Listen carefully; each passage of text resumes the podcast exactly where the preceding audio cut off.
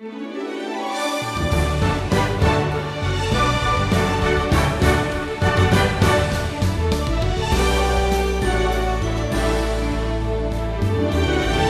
prophet Isaiah wrote what are called oracles. Those are prophetic predictions of what God would do to various nations. They were pronouncements of judgment. In these pronouncements, we find a wonderful truth. God is and always has been sovereign. He's in complete control over the people of the earth, whether they believe in Him or not. Why would we trust anyone else? Stephen's calling this lesson Unrolling the Scroll of History. Edward Gibbon, the author of that classic work, The Decline and Fall of the Roman Empire, once wrote that history is little more than the register of crimes and misfortunes of mankind. Well, I would say that's a rather pessimistic view of, of world history. A little more positive perspective was given by a former American president, James Garfield, who said that history is the unrolled scroll of prophecy. In other words, history shows us how God was indeed in charge. You see, history is his story. Well, today in our wisdom journey, we're going to we're going to watch as Isaiah unrolls the scroll of history. A number of chapters around this theme as, as he delivers one prophecy after another about the judgment of God against one nation after another. And it begins here now in chapter 13 with the oracle against Babylon. Isaiah says in verse 1 the oracle concerning Babylon, which Isaiah the son of Amoz saw. Now, the Hebrew word for oracle actually refers to a burden that you have to carry. And let's not miss it. These, these prophecies were a burden for Isaiah to carry. The prophet isn't just rattling off, you know, judgments without any compassion or feeling any sorrow. Let me tell you, beloved, any true preacher today, any believer for that matter, who delivers the gospel, feels this kind of burden. We're delivering both the hope of the gospel and the warning of God's coming judgment to those who refuse to follow him. That's a, that's a heavy burden. Well, I want you to notice what Isaiah says now here about Babylon in verse 19. And Babylon, the glory of kingdoms, the splendor and pomp of the Chaldeans, will be like Sodom and Gomorrah when God overthrew them. You know, you can go to this very day to the region of Sodom and Gomorrah where they are located, and you see layers of burnt ground you can pick up little balls of sulfur the size of golf balls, even today, lying right there on the surface. God had sent them down to burn those cities to the ground. Isaiah says, well, that's the future of the defiant empire known as Babylon. Listen to the arrogance of Babylon's future king here in verses 13 and 14 of Isaiah chapter 14. I will ascend to heaven above the stars of God. I will set my throne on high.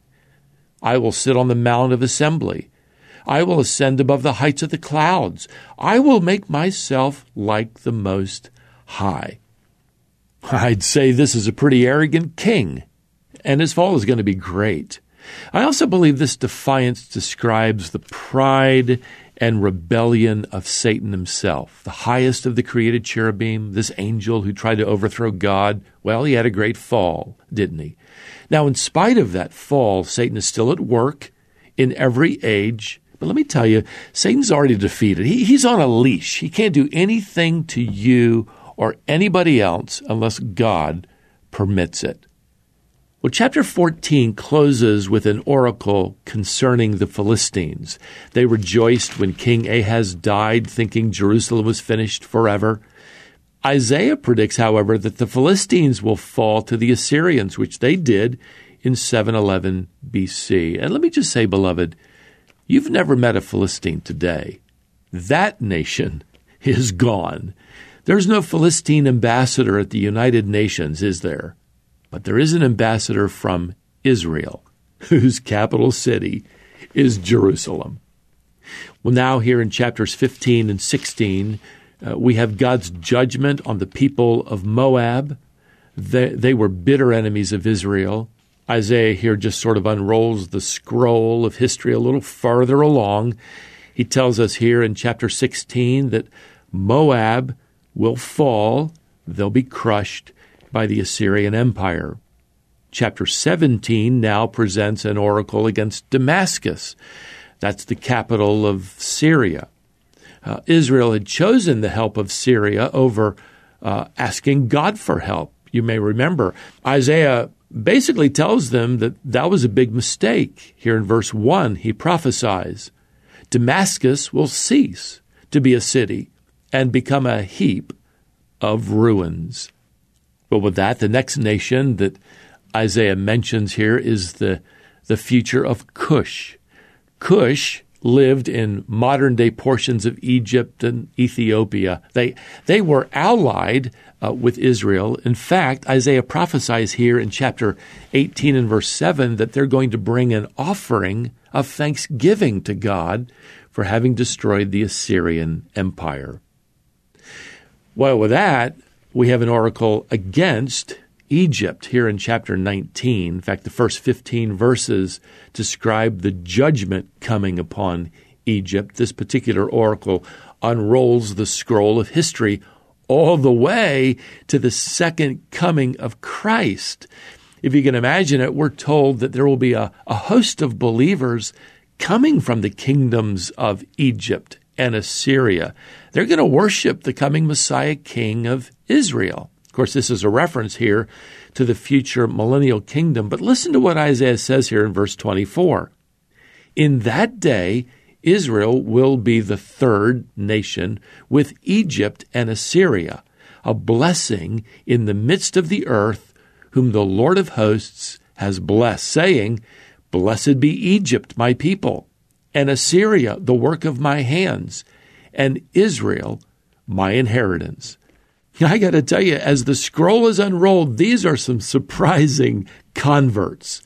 So don't overlook this, beloved. Don't count anybody out. That person you think would never bend their knee to God just might become a wonderful testimony of faith in the Messiah, Jesus Christ, as Savior. There's no such thing as a hopeless case. Well, now here in chapter 20, God instructs Isaiah to walk around Israel barefoot and without an outer garment, essentially naked in that day, and to do that for three years. You know, you might think God's asked you to do some difficult things and then later on realized, uh, you know, what he had in mind. Well, God explains himself here in verse 3 As my servant Isaiah has walked naked and barefoot for three years, so shall the king of Assyria lead away the Egyptian captives and the Cushite exiles naked and barefoot. Well, with that, we move into chapter 21, where Isaiah delivers here in verse 1 the oracle concerning the wilderness of the sea. This refers to southern Babylon near the Persian Gulf. Verse 2 tells us that the Elamites and the Medes are going to attack Babylon like a, a whirlwind, and Babylon is going to fall. We're going to see that victory, by the way, described over in Daniel chapter 5 will take a little longer time then. We're going to learn that those nations are also joined by the Persians. Now, as Isaiah further unrolls the scroll of history here in chapter 21, we have an oracle concerning Edom. Edom is given the promise that the Assyrian oppression isn't going to last very long. And following that, we have an oracle about Arabia. Isaiah prophesies here that uh, uh, Arabia isn't going to last, you know, more than a year before they're overrun by the Assyrians.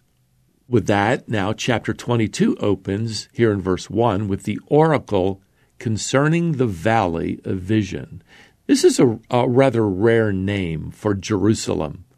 Uh, the city of Jerusalem is going to be judged right along with the pagan nations, including the Phoenicians, described here in chapter 23. Must have been humiliating for Jerusalem to be judged right along with these sinful nations that hated God. But God's going to keep his word. He's going to judge his people for their defiance. He's going to take them into this very painful and difficult valley. And let me tell you, they'll never forget it. But get this here this is a valley that becomes a place of vision. In that valley of despair, well, down there in that valley, the people of Israel are going to recognize that God alone rules the world. In fact, Isaiah uh, already said this back in chapter 17 about their restored vision of God. In that day, man will look to his Maker, and his eyes will look on the Holy One of Israel. Maybe right now you're going through a valley, uh, that same kind of valley right now. The valley might be painful, it might be confusing, but did you know that that valley can become a place where you get a fresh vision of God's faithfulness, of God's promises in His Word, so that uh, you're not looking to anybody else for help. You're looking to your Maker, to your Lord. You see, valleys aren't necessarily wrong turns that take you away from God's plan. Sometimes valleys are, they're right on the map. They are God's designated places where you learn more about Him and you learn to lean on Him like never before. And, when you do, those valleys become places in life where you realize the scroll of your history as it unrolls, your personal story is written by the hand of God who loves you, who promises to lead you as your good shepherd. Well, with that, we're out of time. Until our next wisdom journey, beloved, may the grace of the Lord Jesus Christ and the love of God and the fellowship of the Holy Spirit be with you all. Amen.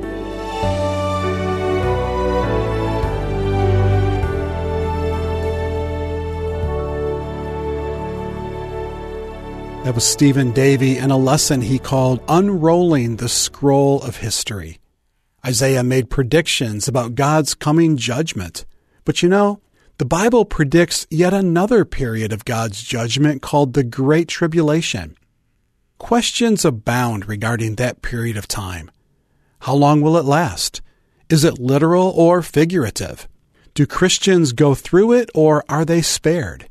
Stephen has a resource called The Coming Tribulation. We'll email it to you as our gift today. Visit wisdomonline.org to request yours. Before we end our time for today, I want to remind you about our app. The Wisdom International app will work with your smartphone, your tablet, or a smart TV. I encourage you to install that app to your phone. Then join us next time on this wisdom journey.